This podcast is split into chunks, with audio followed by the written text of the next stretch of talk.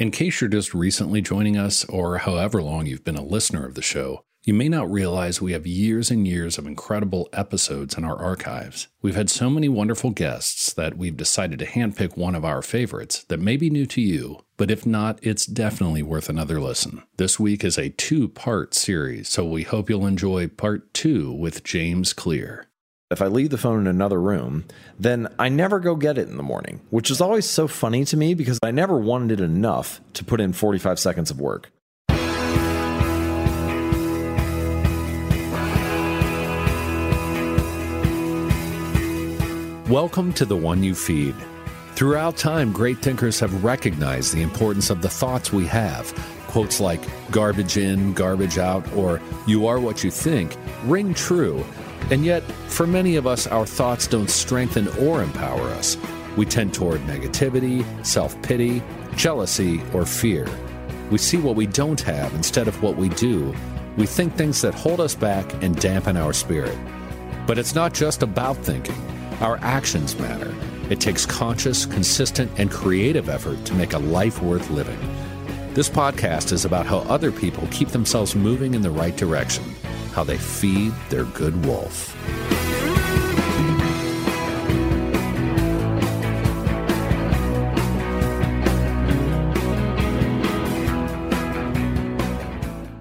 Hi, it's Gabby Reese, and this podcast is powered by Laird Superfood. It was created in our kitchen by my husband, big wave surfer Laird Hamilton, and it all started with a simple idea. What began as Laird's secret for long-lasting energy on the waves is now Laird Superfood, offering a full range of delicious plant-based creamers, coffee, greens, and more. Visit laird superfood dot com and use the code Gabby two zero two four and save twenty percent on your first order. Hey guys, here's part two of the interview with James Clear. He has a new book called Atomic Habits, an easy and proven way to build good habits and break bad ones. James's work has appeared in the New York Times, Time, and Entrepreneur, and on C B S This Morning, and he has taught in colleges around the world.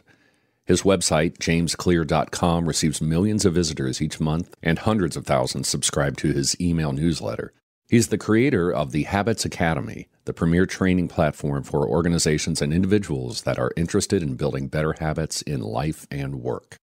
So let's talk about making it obvious. One of the things that you talk about in the book, and there's so much research behind it, is uh, you say environment is the invisible hand that shapes human environment. So a lot of the making it obvious or invisible, right, the inversion of that law is really about how we structure our environment. Right. So let me just give you some tangible examples. Um, many of our habits are a response to the physical cues that are in our environment. And uh, so let's take the habit of watching television. You know, like if you walk into pretty much any living room, where do all the couches and chairs face? They all face the T V. So it's like, what is this room designed to get you to do? Right. It's the most obvious thing in that environment, the very prevalent cue. Mm-hmm. So there are a variety of things you could do to to change that. So in this case, we're talking about an inversion of the first law, make it invisible to watch T V. So you could take the remote control and you could put it in a drawer instead of leaving it out on the coffee table. You could take the television itself and put it inside a wall unit or behind like a cabinet and doors. You could also uh, increase the friction associated with the task. So like if you wanted to, you could take the batteries out of the remote control, and then that adds like an extra five or ten seconds. And maybe it's enough time for you to be like, am I, do I really want to watch this right now? Or am I just turning it on mindlessly? Um, you could unplug the T V after each use and then only plug it back in if you can say the name of the show you want to watch. So you're not allowed to just like mindlessly turn Netflix on and find something. Right. Um, And if you really wanted to be extreme about it and you wanted to reduce the cues, you could take the T V off the wall, put it in the closet, and then only take it out when you really wanted to watch something bad enough to set it up again. But the point here is that there's kind of like a range of options. And the more that you can increase the steps between you and the bad behaviors and reduce the steps between you and the good behaviors, uh, and the more that you can make the cues of your good habits obvious, the more likely you are to, to fall into those. So to give you another example, um, when I wanted to build a flossing habit, I, I realized that I brushed my teeth twice a day, but I just didn't floss consistently. And one of the reasons was because I had floss hidden away in a drawer in the bathroom. I just like wouldn't think about it. I would, it, I would forget it because it wasn't obvious. So I bought one of those, uh, a little bowl and uh, some of the flossers, and I put them in the bowl and put it right next to my toothbrush. And now I brush my teeth, put the toothbrush down, pick a flosser up, do it right then. And uh, that was pretty much all I had to do to build the habit of flossing. It kind of surprised me that like that was the only change that needed to happen. Right, right. But it just, once it was obvious, it, it fell into place. And uh, many habits are like that. And um, unfortunately, the cues of many bad habits are also like that. And so if you can cut them out, if you can reduce exposure to those negative cues, you'll often find that the bad habit fades away naturally. The other classic example of that is if you want to play guitar more, don't have it in a case, which is one of those things that is one hundred percent true. But when I think about it, I'm like, man, what what what creatures we are as humans. Yeah. It takes eight seconds to take a guitar out of a case.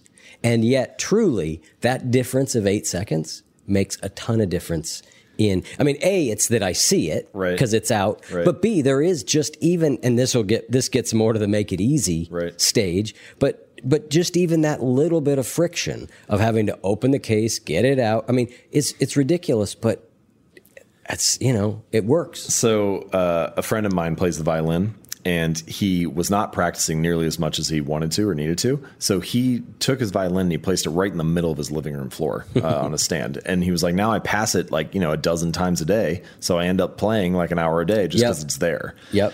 And uh, this also, your example, the guitar, uh, the guitar case, it shows how like habits can bleed into each other and how it can be useful to. So like, let's say that you uh, go to guitar lessons, you have an instructor or you play with a band or whatever.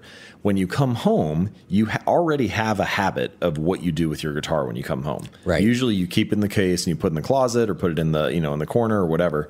Um, but instead it can be really useful to build a new habit of when I get home, I take my guitar out of the case and I put it on the stand in the middle of the living room or on the side yeah. of the room, whatever, right? In an obvious location, because just that action of what you do with it when you come home makes it easier for you to pick it up again throughout the day and play it.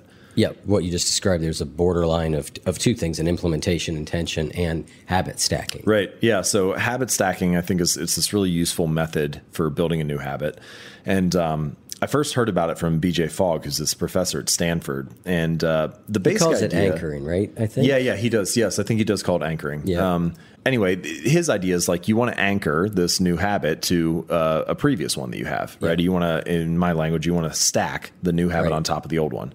So, for example, uh, you could let's say you want to build the habit of meditation. You could say, when I make my morning cup of coffee, I will meditate for sixty seconds, or yeah. after I make my morning cup of coffee, I will meditate for sixty seconds.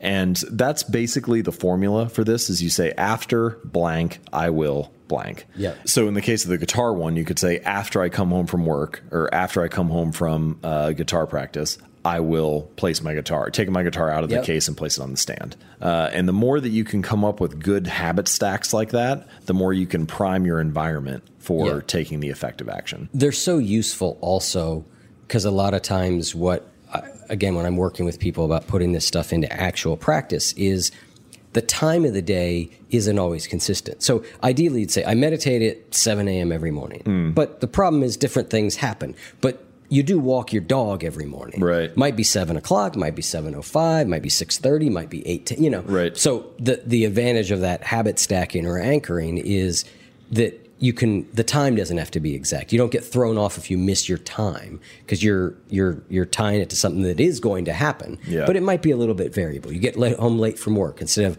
I meditate at six, I meditate when I walk in the door from work mm. is, is a, you know what I mean? It's a yeah, more practical. I think that's a great point. Uh, it flexes with you a little right, bit, right? right yeah. And um, this that's why it's important to choose triggers for your habit stack that are things you actually already do every day. Yep. And are, I guess, more specific would be better. Like if it's a vague thing, like, um, you know, after I get home from work, I will uh, organize one item of clothing in my closet or something like that. Well, that's fine. But like, it actually would be better if it was more specific. Like after I take off my shoes from work, yeah. I will organize one item of clothing in my closet. And uh, because of the, spe- the specificity of it, it makes it very clear when to act. Yep. All right, let's keep moving. I've got about ten more things we could talk about there, but I do think that idea of specificity is so critical. Sure. Knowing when, where, as much exactness as you can have is such a big, is such a big deal. Let's get on to number two, make it attractive. So you know, different habits are attractive to us at different times. So timing is, is part of it. Um, but the more that you view a habit as attractive, the more likely you are to feel motivated to do it. Mm-hmm. And I think one important area to focus on here is social environment. So we've talked a little bit about physical environment and how that can prompt your habits, but social environment often determines what habits we find attractive. So, you know, everyone is part of multiple tribes. Some of the tribes that we're part of are really big, like what it means to be American or what it means to be French or what it means to be Buddhist or Christian or whatever. Um, and some of the tribes are small, like what it means to be a member of your local CrossFit gym or a neighbor on your street or to volunteer at your local school. But all of these tribes, large and small, have a set of shared expectations, a set of shared behaviors that are part of them. So just imagine some habits that like most people do, like when you step onto the elevator, you turn around to face the front. Or if you have a job interview, you wear a suit and a tie or a dress or something nice. Now, there's no reason that you have to do those things, right? Like you could face the back of the elevator. You could wear a bathing suit to a job interview. Like you don't, you don't have to do it, but you don't. It's a great idea, actually. Because it violates the shared expectations of the group, right? You don't do it because it goes against the grain of what yeah. the, the um, tribe wants. And so the lesson there is that when habits go with the expectations of the tribes that we are a part of, they're very attractive because they help you belong, they help you fit in, you get praised and approved of by others for doing them. When habits go against the grain of our tribes, they're very unattractive. And so whether or not you feel motivated to do something is often contingent upon the people that you're surrounded by. And uh, the punchline here, the practical takeaway is, you want to join groups where your desired behavior is the normal behavior, because if it's normal in that group, it's going to seem attractive to you because it'll be the type of thing that helps you fit in. This is why you see people, you know, like people join a CrossFit gym and all of a sudden they start eating paleo and they buy certain types of shoes and they, you know, like all, they pick up all these other habits that they weren't even trying to do in the first place. They were just trying to get fit, but they do those because that's what it means to be part of that tribe. They start to yeah. get friends there and then they, they collect all these other habits.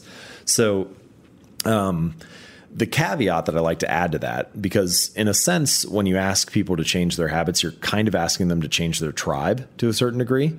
And that can be hard. That can be intimidating. And if you're, um, if your choice is either I get to do the habits that I want to do, but I have to be alone. I have to like leave the tribe I'm in to go do this new thing.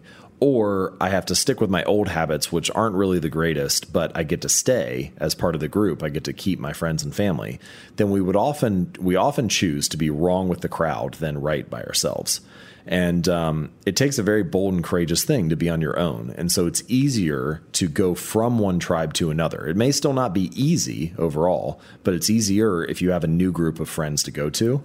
And that's why I think it's important to have like shared context with that new group, or to try to find these like mutually beneficial areas of overlap so that you can be friends uh, quickly around one thing while you're trying to pick up the new habit. So let me just give one more example. Um, Steve Kamb is a friend of mine. He runs a company called Nerd Fitness. And Nerd Fitness is all about getting in shape, but it's specifically organized for people who identify as nerds, who are into Star Wars or video games or the Marvel universe, Spider-Man, Batman, whatever. And my point here is that if you're joining that group, getting in shape is still an intimidating thing. It doesn't change the habit of getting fit, but you can maybe bond with people over like your mutual love of Star Wars. And you're like, oh, now I'm friends with Mark and Lisa. Yeah. And because we're friends, you know, they work out three days a week. So maybe, you know, if they can do it, I can do it too. And if you have that mutual area of overlap to develop a sense of belonging and friendship around, it becomes easier to adopt the habits of that new tribe. So it still requires effort, but I think that can help make those new habits more attractive.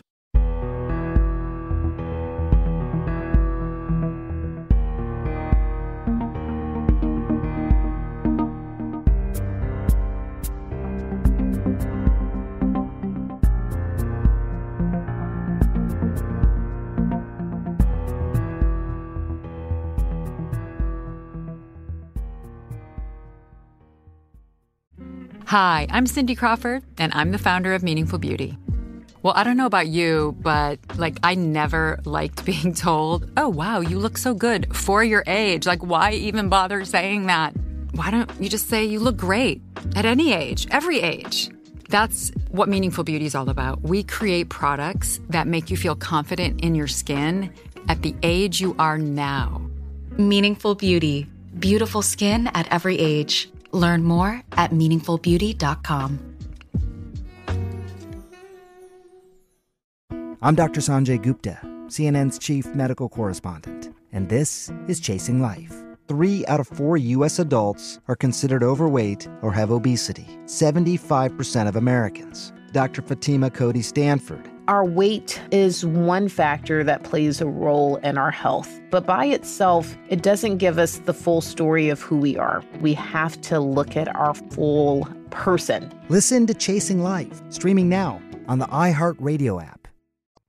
I think one of the things about technology that is so useful is that the internet in particular is that you can find people to support you on the th- changes you're trying to make, even if those people aren't really, it's not, you, you can't get them into your life mm. physically easily, whether that be their uh, physical location, whether that be you've got a job and a family, and so you don't have much time to be out. You could right. still get some of that support and that tribe and that belonging. I don't think it's, I don't think it's as good as in person, in real life, right.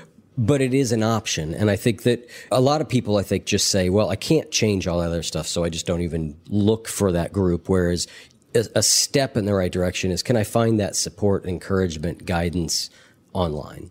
Yeah. And it's just getting better. I actually just talked to someone. They had a, she had a fascinating idea for this business uh, where it's work. They're working with self-improvement ideas. So, you know, weight loss group or things like that, but through virtual reality. And so, you know, now, right now you join like a Facebook group, you know, and you, you get support for your weight loss yeah. goal or whatever. And that's fine. That's better than nothing. It's, it's yeah. great.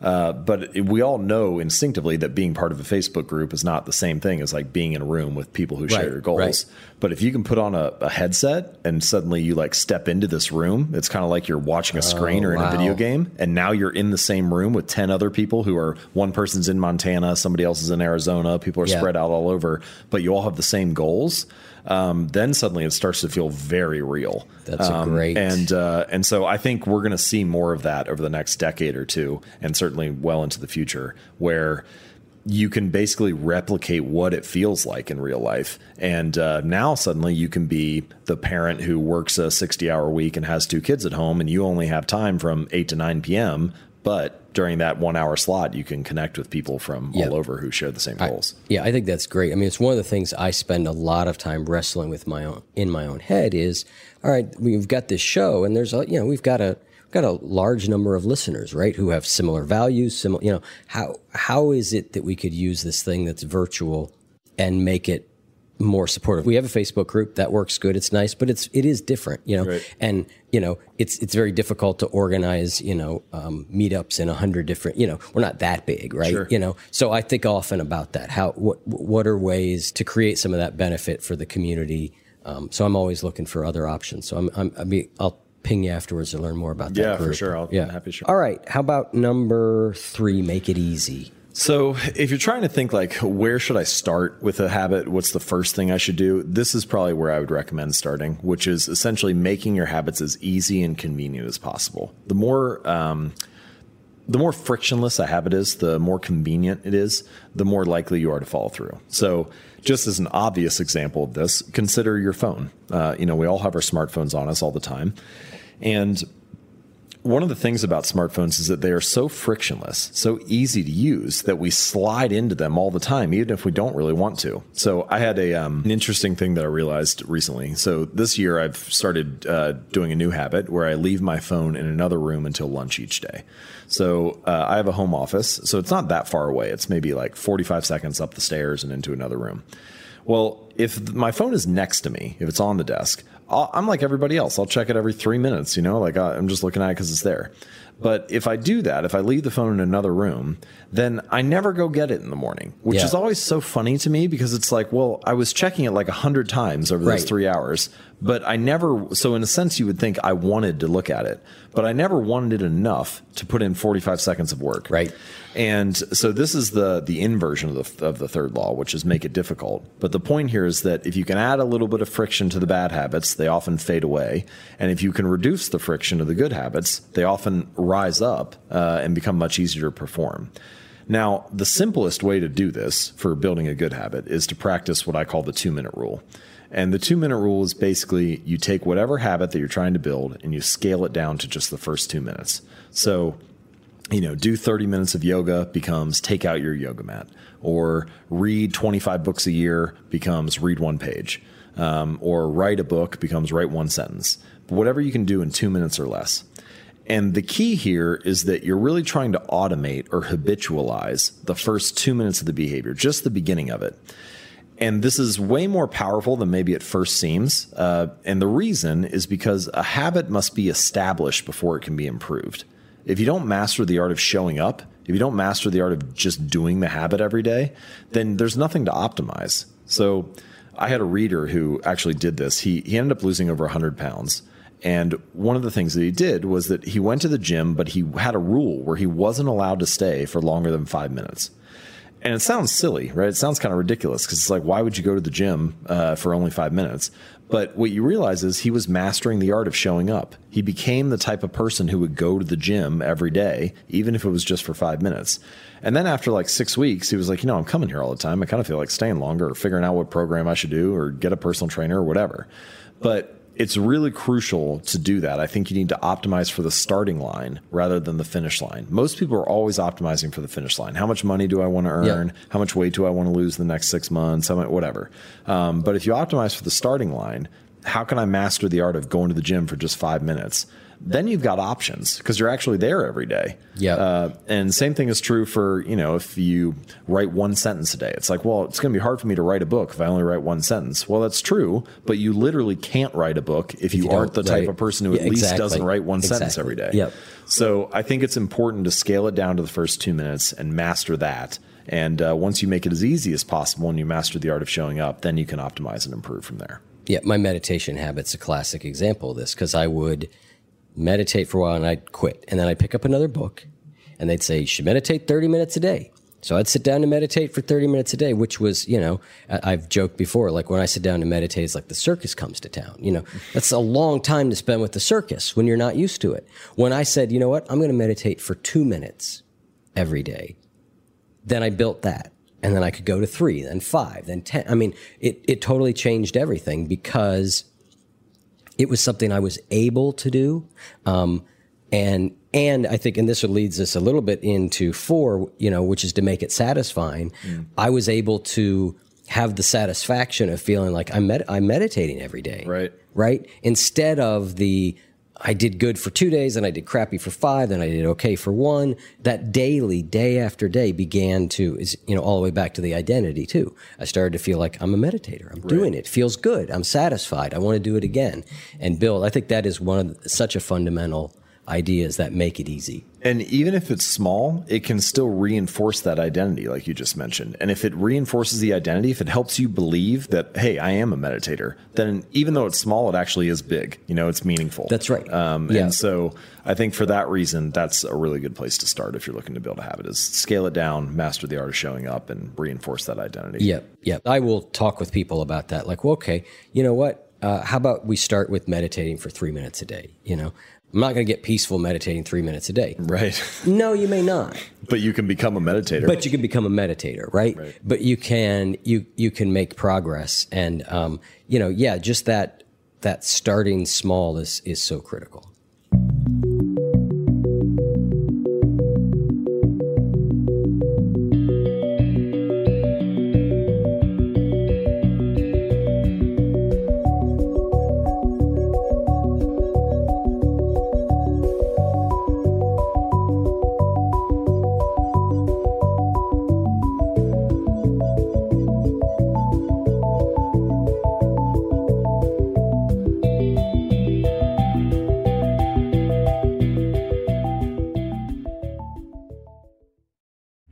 Hi, I'm Cindy Crawford, and I'm the founder of Meaningful Beauty. Well, I don't know about you, but, like, I never liked being told, oh, wow, you look so good for your age. Like, why even bother saying that? Why don't you just say you look great at any age, every age?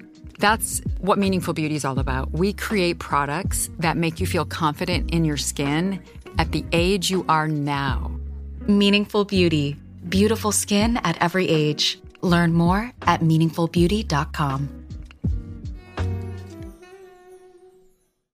As someone who lives for politics, when a major scandal unfolds... It was shocking. I have to know, what were they thinking? Backroom deals. Huge amounts of money. C I A secrets. It sets off a firestorm in Washington. Affairs. No way this guy's got a mistress. Corruption. I knew I was a dead man. Warning, it's even messier than you thought. United States of Scandal with Jake Tapper, Sunday at nine on C N N. All right. Number four. So the fourth law is to make it satisfying. And the idea here is it's really about the ending of the habit. You want to, you want, whenever a habit finishes, you want to feel successful in some way. You want to feel satisfied in some way.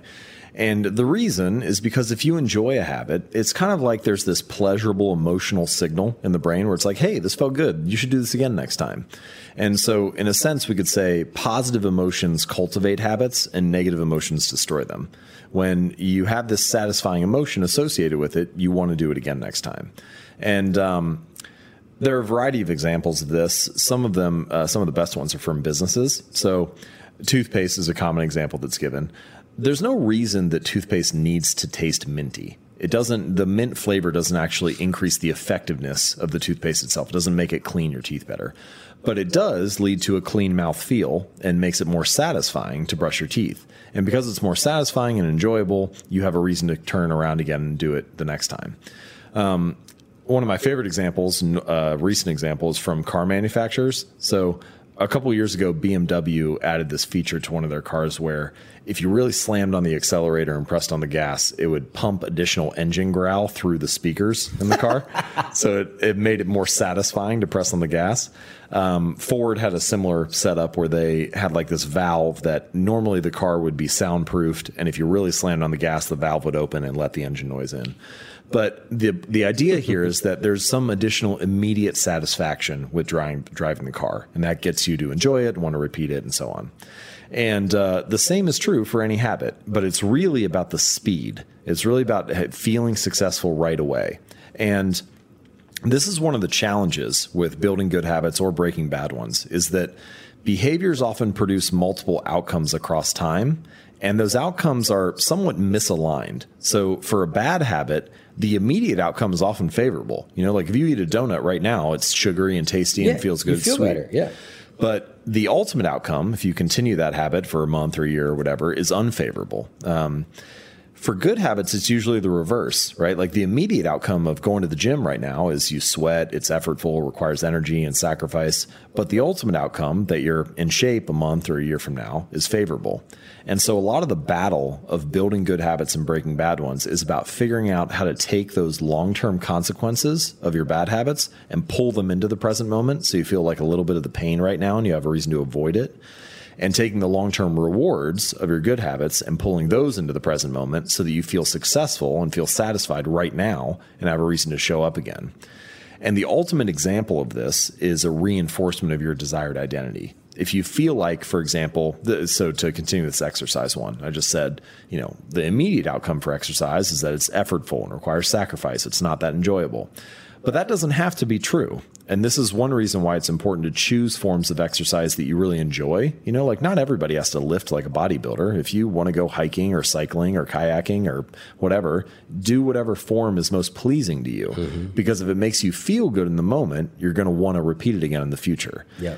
Similarly, if you can kind of reframe this using that growth mindset kind of thing that we talked about earlier and see it as, hey, every time I show up at, at the gym, I am being the type of person who doesn't miss workouts, or I'm reinforcing that identity. Well, now, as soon as you walk in the door and do one rep, you can feel satisfied. You can right. feel good about the, the effort, even if uh, you're still waiting for those delayed rewards to accumulate in the background yeah. for the scale to change or for you to get stronger or whatever. Um, And so I think what you see is that people who are often appear to be good at delaying gratification from the outside, it's like, man, he shows up at the gym multiple days a week. He must be really good at delaying gratification and like working hard for a long-term goal. Often for the person themselves, it doesn't feel that way. Mm-hmm. They instead are focused on an alternative way to feel immediately satisfied in the moment. Yep. It's like, Exercise makes me feel good. It reinforces my identity of someone who doesn't miss workouts. I get to hang out with my friends. I get, it feels good to move my body a little bit, whatever. But they're focused on the immediate outcome that is pleasurable rather than the delayed gratification that they're waiting for. Yep. I, and back to B J Fogg, he talks a lot about celebrating victories, right? I think that's the that's the reason, right? If you right. celebrate even the little change, that feels good. You yeah. know? It doesn't have to be big, but you just need some positive emotional signal in the moment. Yep. Yeah, the other the one that worked for me for exercise was when I went from exercising because I would look better in the future or because I wouldn't have a heart attack in the future or all that, when I really became very focused on every single time in my life I've ever exercised, I felt better when I was done. Mm. There's never been a time where I was like, I wish I didn't do that. Yeah. So that's what I focus on is like, it, it'd be great if I could focus on like, boy, it feels good to be on the treadmill. And actually, sometimes I can right. as I've gotten better. But I do know that, you know, twenty minutes, thirty minutes, forty minutes from now, I'll feel good right then. And the same thing with eating. Like I've started to really focus on like after I eat like crap, how does it feel right then mm. in that moment? You know, like, oh, I feel full or I feel ugh, or, you know, or, yeah, you know, right. like trying to, to shrink that. that window of, of gratification, you know, between the, the result. And it's, it is such a tricky thing. We're not well wired for that. Something that's, you know, planning for something that's way out in the future. We're, yeah, we're definitely wired evolutionarily speaking for immediate gratification. Um, because we had to be to survive, you know, like you had to account for, is there a lion threatening right me right now? Or is there a storm that I need to take shelter from? Or have I eaten today? Like it's very yeah. near term, immediate focused. But uh, the downside of that in modern society is that there's all kinds of unintended consequences that uh, that now come, some of which we just talked about. But as a, a final example of this, it can be very useful to have uh, immediate satisfaction for habits that what I would call are like habits of avoidance. So things like I don't want to drink alcohol for thirty days, or uh, I don't want to go out to eat at restaurants as often, um, or I don't want to spend money on Amazon today. In a sense, those people set challenges like that for themselves a lot, but those habits like that are really hard because they're not inherently satisfying. You know, like what is the... What is the satisfaction of not going out to eat at the restaurant, right? You're just like resisting temptation to go out. Yeah. So I had a uh, a reader who wanted to do that. He and his wife wanted to eat out less and cook more meals at home. And so what they did was they opened up a savings account and they labeled it Trip to Europe. And then whenever they wouldn't go out to eat at a restaurant, they would transfer fifty dollars over to the account. And being able to see that fifty dollars go over and the, the savings account grow in the moment was just a little bit of immediate satisfaction that suddenly made it rewarding to stay at home and cook the meal. Um, and so little hacks like that, that give you some, a little bit of immediate pleasure in the moment can be really useful for sticking to some of those behaviors that otherwise wouldn't feel very satisfying. Yep. And keeping track of our habits is one of those things that is really useful. And you make that point that, Part, one of the main things that makes it useful is it it makes it more satisfying. Yeah, it feels good to like, you know, I write down all my workouts, right? I log the the exercises and the reps and the sets and all that. And uh, closing my journal at the end of a workout feels good to have banked another one and, you know, yep. and, and wrote, written it down. And uh, the simplest version of that is just whenever you do a habit, you put an X on the calendar for that yep. day. But it's nice to have like a visual measurement of the progress you've made. It feels good to see yourself making progress yep. and, and crossing off those habits. Yep. Yep. Exactly. Well, James, thanks so much for uh, taking the time. I think we've we've uh, rapidly run out of time, but thanks for coming on again. Uh, congrats on the new book, and thanks for sharing all this with our listeners. Oh, thank you so much. Yeah, I appreciate the opportunity. And um, if people want to check out the book, it's uh, it's called Atomic Habits, and you can just go to atomic habits dot com. Yep, absolutely. And we will have links in the show notes directly to that and all your other stuff. Cool. Lot, lot on your, tons of great writing on your website too. So we'll point people there. Great. Thank you.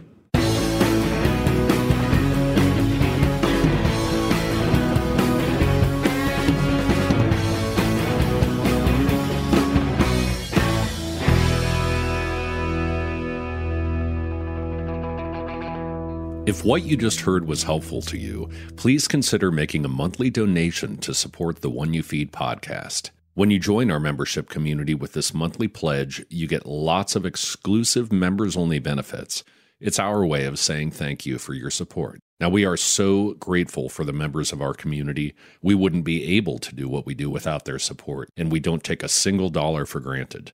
To learn more, make a donation at any level, and become a member of the One You Feed community, go to oneyoufeed.net slash join. The One You Feed podcast would like to sincerely thank our sponsors for supporting the show.